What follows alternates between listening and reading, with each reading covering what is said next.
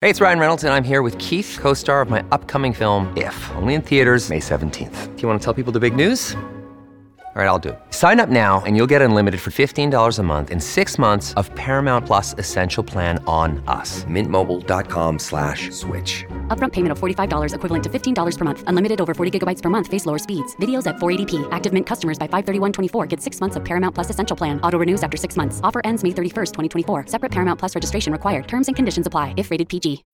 When you need mealtime inspiration, it's worth shopping Kroger, where you'll find over 30,000 mouthwatering choices that excite your inner foodie. And no matter what tasty choice you make, you'll enjoy our everyday low prices, plus extra ways to save, like digital coupons worth over $600 each week. You can also save up to $1 off per gallon at the pump with fuel points. More savings and more inspiring flavors make shopping Kroger worth it every time. Kroger, fresh for everyone. Fuel restrictions apply.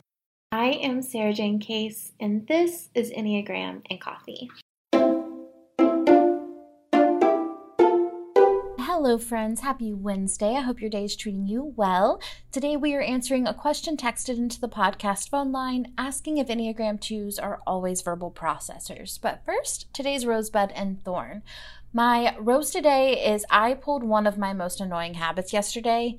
Um, it is probably the thing that will frustrate you the most if you ever travel with me. And it's that I don't like to settle for half, like an experience that's not as good as what I think the experience could be. Um, so yesterday we we checked into our hotel on Monday, and I immediately knew I, it wasn't for me. I didn't like it. Our room was really dark. I have to work a lot while I'm traveling, so like working in a really dark room not ideal. It was also very chaotic in aesthetic, which was real I found really stressful and um I mean this is like I mean these are like first world problems, let's be honest, but yeah, it just it didn't feel good. People were kind of rude. It was just kind of like all around a weird experience, but I was trying to make the most of it. And then we took a little walk to the square in the city called Rittenhouse Square and we sat there and we were like this is where we would like to be because we had gotten our hotel in Old City, which was like peak tourism, like not a lot of stuff to do that we like to do, just a lot of tourist sites around. So we were having to take Ubers to everything that we wanted to do. And we got to Rittenhouse Square and we were like, this is where we want to be. And I was like, honestly, I think we should change hotels. So my husband thankfully was on board.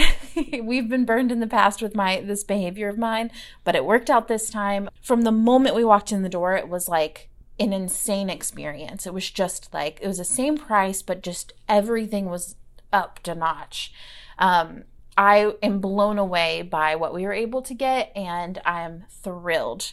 Just absolutely thrilled. It's been, I'm like on top of the world, friends. Like, I'm already thinking about when can I come back over the moon. I want to be able to write a book in this hotel. um, so that's my rose. My thorn is that I'm officially obsessed with Philadelphia and I'm ready to move here. I'm ready to come back for a visit as soon as possible. Like, I am in love. My bud is that this afternoon I should be able to explore a bit more than I have been able to the last few days. Like I said, I work a lot when I'm traveling.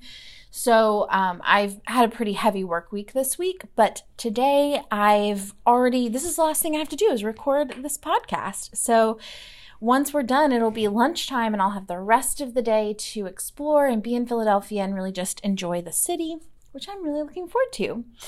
Okay, so here is the question texted in today. Hi, Sarah Jane. Thanks so much for your work. Thank you. I am an Enneagram 2, and I've heard it said by several Enneagram teachers that 2s need to verbally process in order to understand their own emotions. I'm curious as to your take on this. I'm an introvert and am usually able to process my way through my thoughts and emotions on my own, though I certainly value the input of my husband and close friends. Am I missing something though? Do 2s always need to verbally process? Okay, so for those that are new, let's do a quick overview of what we're referring to here. So, Enneagram Type 2s are the helpers. They are motivated by being loved and liked and fear being unlovable. They learned along the way that they are they earn love through what they do for others. Now, many Enneagram teachers and article writers make very definitive statements about things like whether a type is extroverted or introverted, or in this situation, whether they are verbal or nonverbal processors. Many teachers refer to Enneagram 2 specifically as external processors. Now, verbal processors or external processors are people who understand what they think and feel through talking or writing it out. And internal processors or nonverbal processors think before they express themselves. Now, when I hear definitive statements like this, I immediately have questions. Where did we get that information from? Is it from experience? I know that a lot of the teachers who say this have been teaching for 25 or more years, and there are definitely very strong correlations that we can see in these types based on personal experience. I've personally been in rooms with of Enneagram panels where everyone sitting at the front on the panel is the same type and they're all acting the same way. And it's fascinating. At the same time, in general, when it comes to any other definitive statements, I'm not personally inclined to take this is what I've noticed over the years as confirmation on how I should experience myself. In fact, there isn't a ton of evidence out there to support conclusively that any of us are one or the other, either directly verbal or nonverbal processors. There are some assessments and brain scans that we can do, but none that show a clearly defined one or the other. Based on a study done at Vanderbilt University, it suggested that in general, we may use different processes at different times in order to get results.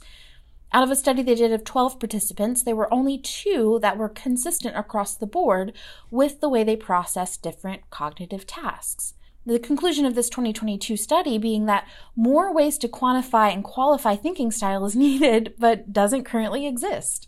Basically, we don't know. it reminds me of a tweet that went viral back in 2020. A husband and wife put out where they realized that one person had a strong internal narrative and the other thought as they were talking. It suggested that there are two types of thinkers those with an internal narrative, their thoughts are like sentences that they hear, and those without. They have abstract nonverbal thoughts and may need to verbalize them for them to be fully formed. Now, in response to this, neuroscientists from the University of Sydney brought up that processes are more likely to be a continuum than something so binary. This wasn't the result of an empirical study, they said. It's important, it's someone putting out a hypothesis. It has encouraged a lot of people to introspect on their own thinking, but it's not definitive. That being said, I think that's the place where we are with the idea that all Enneagram 2s are external processors. It's not evidence backed by an empirical study, it's a hypothesis. And in fact, the idea that any of us are one or the other is still a hypothesis. So when it comes to your relationship to this, what do we gain by knowing this about ourselves or others? Maybe if we're married to an Enneagram Type 2 who happens to mostly externally process, it can offer us compassion or a reason to be more present and engaged with them as they need to process. If we are an introverted Enneagram 2 who identifies with the basic fears and motivations of the type, recognizes themselves through the text in and out, and this is the only element of type 2 that you don't resonate with, it might be helpful to just let it go. It isn't supported by evidence that you aren't a 2 just because you aren't an external processor. Also, maybe if you relate to some things about type 2 but not others, maybe you took a test and got type 2 and that's how you typed yourself, but you haven't really read the other types. Or maybe you generally agree with the fears and motivations, but there are lots of others that you relate to as well. Maybe you're unsure of your type. If that's the case, perhaps this is a good reason to explore the other Enneagram types. Go read the descriptions, see if there's one that resonates more for you. But at the end of the day, let, we got to put it in its proper place, right? It's a hypothesis, one that needs much more verified research to be stated as a clear fact. But it is, if it's helpful for you, awesome. If it's not, I don't think you need to worry about it either. All right, friends, I hope that was helpful. As a reminder, if you have Enneagram questions you'd like answered, and you can text or call them into the podcast phone line, it's always linked in the show notes for you. As always, it's an absolute joy to create this content for you, and I'll see you tomorrow for the next one.